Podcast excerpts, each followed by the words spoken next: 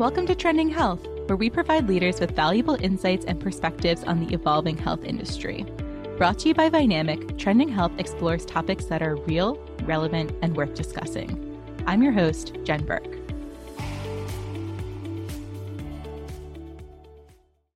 In today's episode, we're going to discuss a few recent newsworthy items we think healthcare leaders should be considering. I'm here with Vynamic's Ryan Hummel and Mindy McGrath to talk about what's trending now. The biggest story that is dominating the headlines when it comes to the health industry here in the United States is last week's Alabama Supreme Court decision that frozen embryos can be legally regarded as extrauterine children under state law. This decision carries profound implications for in vitro fertilization, IVF, and has triggered concerns about the increased risks and costs of these procedures for both patients and medical practitioners. The ruling actually emerged from a wrongful death lawsuit, of all things. There was a couple in Alabama whose frozen embryos were actually destroyed in a fertility clinic accident in 2020 apparently an unauthorized person entered said fertility clinic, removed several frozen embryos, dropped them, and these embryos were destroyed. That then stemmed to this case that made it to the Alabama Supreme Court, where all Republican members of the court sided with the couple. And they asserted that the embryos did fall under the protection of the state's wrongful death of a minor act. Nearly half of the IVF providers in Alabama have at least purportedly decided to halt treatments until more legislation and clarity is in place. And while some of this legal impact only extends to Alabama, there is concern that other states may adopt this and some of these parenthood statutes that recognize life and rights at conception at the state level. So potentially some profound ramifications. Ryan, you mentioned the IVF process a little bit. When you think about IVF and how it involves the creation, right, of multiple embryos, some of which may be discarded during the IVF process for a variety of reasons, whether it's because of genetic testing or perhaps the embryos may not even survive the freeze thaw process of cryogenic storage. That's when the embryos are frozen for future IVF rounds. It is common for fertilized eggs not to survive in nature and in the lab. And it's estimated that only 55% of embryos make it right to the blastocyst stage once fertilized at a clinic. So, what is really vexing for the health system is when the ruling equates a frozen embryo as a legal equivalent of a child. To your point, Ryan, it brings so many concerns to fertility health providers and it impacts patients too when you think about one in six people being impacted by infertility and the effort that they make to go through IVF to try to get pregnant. Some of the questions that this is raising and that we don't have answers to yet are will patients, not only can patients freeze future embryos, but will they freeze future embryos if they're concerned about policy can patients donate or destroy unused embryos? And who assumes the legal risk for embryos if destroying one could result in a criminal homicide charge? So, this court decision enacted some of the anti abortion language that was added to the Alabama Constitution in 2018, where it says that policy of this state is to ensure the protection of the rights of the unborn child. And so now you have a situation where IVF providers have halted offering these services in Alabama until they can see how this legislation actually plays itself out. I think when we first talked about the implication of the Dobbs decision in 2022, we were thinking a lot about what were the impacts not only on reproductive autonomy, but healthcare that individuals were receiving as a direct result and the lack of homogeneity of that care across the states as we remand certain decisions to the states with the removal of the protections of Roe. And I think we thought a lot around the rates of elective abortions, but also with the appropriate healthcare decisions for treating miscarriages or decisions that caring individuals have to make when it comes to the survival of themselves, not only the fetus. And some of the maybe what seemed farther fetched aspects were what came to IVF. And I think we're seeing that come to fruition now. It wasn't over speculation then that something like this could happen. And we're seeing both sides of the coin really be affected when it comes to individuals' reproductive health care and autonomy here in the States, where it impacts not only the carrying of a pregnancy to term, but even the ability to become pregnant in the first place by impacting the ability of patients to undergo IVF. I think one area we'll be watching will be not only the patterns that happen with regards to individual state decisions as a result of this Alabama Supreme Court decision, but looking at will there be attempts to remedy this situation through federal legislation. In other news from the US government this month, the Centers for Medicare and Medicaid Services released the second part of their guidance for the Medicare prescription payment plan. As a reminder, this plan is part of the Inflation Reduction Act, which includes other measures that impact healthcare, such as allowing Medicare to negotiate drug prices and caps out of pocket costs to $2,000 per patient per annum and lowers healthcare premiums for patients with Affordable Care Act plans. Yeah, Jen, we've been waiting for this guidance for a while, and now it's all over the headlines. And I can't think of a more policy laden, polarizing act other than the Inflation Reduction Act here in our circles of healthcare. And, you know, I think this is a pretty substantial shift in the way beneficiaries are expending. So, just a little background, I guess. The Medicare prescription payment plan allows patients or beneficiaries to pay their Medicare Part D out of pocket costs over the course of a year as well. So there's caps of out of pocket costs, but it's also a payment smoothing mechanism, which again, it's a significant shift on how beneficiaries manage their expenses. And Medicare Part D beneficiaries are already seeing savings because in 2024 it begins and then 2025 it goes to 2000. This is specific to prescription drug coverage and it is available for those seniors and folks that have disabilities on Medicare Part D the intent is altruistic. It's to reduce this upfront cost for Medicare beneficiaries. And what it should also do is really change the game when it comes to adherence and actually folks executing the plan of prescription medication.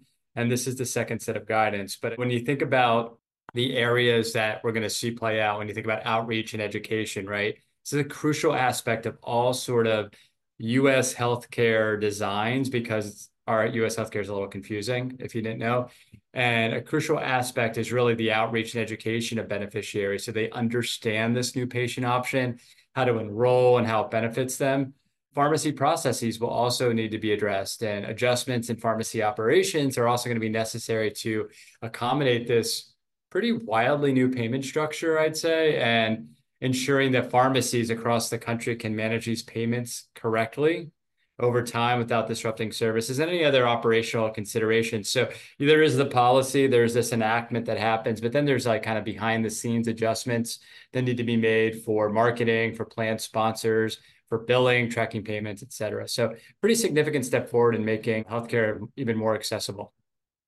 So let me make sure I understand this. Normally when the year starts over, your out of pocket maximums, your benefit design kind of resets. So a lot of times you're facing those really higher bills at the pharmacy until you're reaching that max for your plan which your insurance kicks in more. This sounds like instead of facing that higher upfront outlay and then getting to lower no cost later in the year, we're kind of evening it out so it's flat over the course of the entire year instead. Is that right? That is right. Plus a cap, right? It's like yes and. Yeah, and I think that's why they call it a smoothing provision because it's smoothing your expenses over the course of the year. So when you think about what types of Medicare beneficiaries would actually benefit from this, it's those that have high cost medications where their out of pocket liability is very, very high at the beginning of the year. And so by taking that, right, and now starting to smooth it over the course of whenever they enroll, right, 12 months or whenever they get their prescription, that should enable an easier time for beneficiaries to be able to afford that medication until they reach that $2,000 cap, which is pretty significant. The IRA as a whole is really focused on trying to reduce and lower prescription drug costs for Medicare beneficiaries. But these types of changes that we're talking about also have a pretty big impact both on health plans as well as life sciences manufacturers. I mean, for health plans, they're going to have to absorb a lot of costs associated with that $2,000 cap. They're also going to have to invest time, money, resource, right, in making those operational changes that Ryan mentioned, those member outreach programs that will require an element of education and then empowering right the right types of members to enroll in the we call it the MP3 but the Medicare prescription payment plan. So there are a lot of elements to this that in order to make it feasible right for members to find their medications to be less expensive there's a lot of back office operations that have to occur for plans in order to do that. And then on the life sciences side, since its inception, right, the life sciences manufacturers have not been very supportive of the Inflation Reduction Act provisions. However, this provision specifically, they are supportive of because it should enable better access for Medicare members when it comes to those high prescription costs that they have. Yeah, it makes sense to me that the life sciences companies would be aligned to this provision, perhaps more so than the other bits of the Inflation Reduction Act, as you mentioned, Mindy, particularly for those manufacturers of higher cost therapies or branded therapies where there's not a generic available. They don't have to worry about their patients weighing out okay, when can I take a prescription vacation to make sure that I am not tapping into my higher cost therapy until I've already reach the point in which my insurance kicks in and defrays some of that out of pocket cost for me. There's some more news coming out of the pharmaceutical sector as well. We saw a report from Reuters that showed that new drugs that were introduced in the United States last year had a substantial price hike compared to the year before, somewhere in the ballpark of about 35%. The median list price for new drugs last year was $300,000. We know that often doesn't correspond to what patients are paying out of pocket, but that is certainly some sticker shock on its face. And that is a notable increase from 222,000 in 2022 and 180,000 in 2021 when I look at these numbers changing year over year, it's pretty dramatic. And I think I, as well as many others, have some questions about what are the factors that are contributing to such an increase? Why do we think they've gone up so much in the last few years in particular, Ryan? I, like most of us, listened to Mindy McGrath over the last decade around this. And I think that we have really seen a trend execution of the way we treat diseases in the US. Instead of having a daily pill or molecules that are developed to have someone take medicine over the years. It's been more personalized healthcare. It's been a little bit more focused. And it's no secret that pharmaceutical companies are focused more on rare diseases. And more than half of the new FDA approved drugs just in the last two years were for orphan diseases. And the definition of that is affecting less than 200,000 uh, Americans. Gene therapy drugs are also quite popular in the pharmaceutical space and effective. And those are one time treatments. And so these costs or the list price is much higher. Some of those are even to the millions of dollars. So, yes, there's a sticker shock that goes into this, but when you dig into the details, it's really not surprising. You know, I also think we need to look more holistically at pricing practices and honestly contracting practices within the health system. So when we think about the other side of the equation, and then I'll come back to list price when it comes to life sciences manufacturers, but I also think that we are talking about a system in the United States where this rebate world has been so pervasive in contracting for access and we'd be a little short sighted if we didn't mention that that could also be a contributing factor to the rapid increase of drug pricing, because we know that on the other side of this, payers, right, and PBMs are also asking for just greater percentages of rebate amounts. So, you know, there's almost like a little bit of an incentive here for both parties to be raising their prices because everybody wants the higher list price so they can make a higher rebate it's such a complex topic and I want to be really mindful, right, of how we talk about price increases for therapies because I don't think it's as cut and dry as headlines would like us to believe.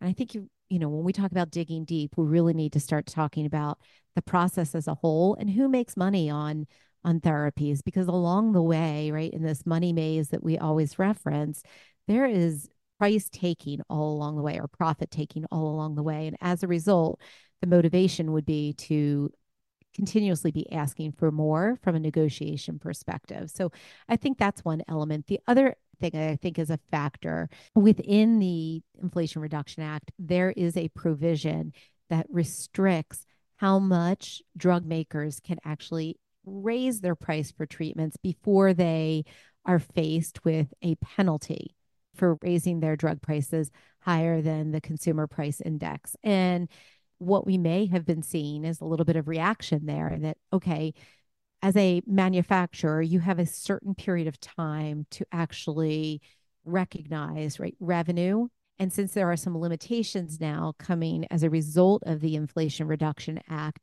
it may be as a manufacturer, they are clawing forward some of that profit taking earlier in the drug life cycle. There's so many elements of policy at play here, but I think there's also just market forces that seem a little bit nonsensical when you look at drug pricing in general within the US healthcare system. I think there's another element to this that we haven't talked about recently, and that is the sophistication of science, generally speaking, right? The investment dollars that are going in to make next gen medications is just greater and greater. We know that inflation plays a role in this, labor costs play a role.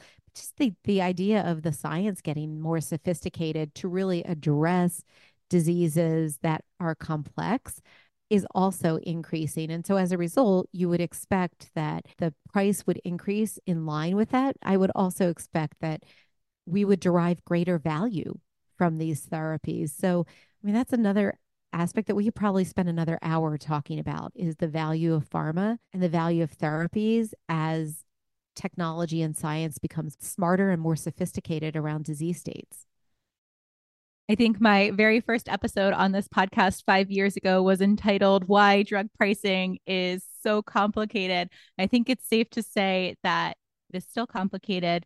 Momentum is definitely still driving towards higher prices, particularly on the list side, for all those reasons, whether it is maybe the incentives within that money maze, or even just the fact that the therapies we are developing are for smaller patient populations or just really complex high cost, high value single administration type therapies when it comes to those gene therapies and some of those more specialized personalized medicines. We know the only constant in the healthcare industry is change. So I can't wait to hear what we're talking about next month. Thank you for tuning in to this episode of Trending Health. To help more listeners find the podcast, make sure to like, subscribe, or leave a review. For more information about this episode and the team behind it, check out trendinghealth.com. And to learn more about how Vynamic helps health companies transform by connecting strategy to action, visit vynamic.com.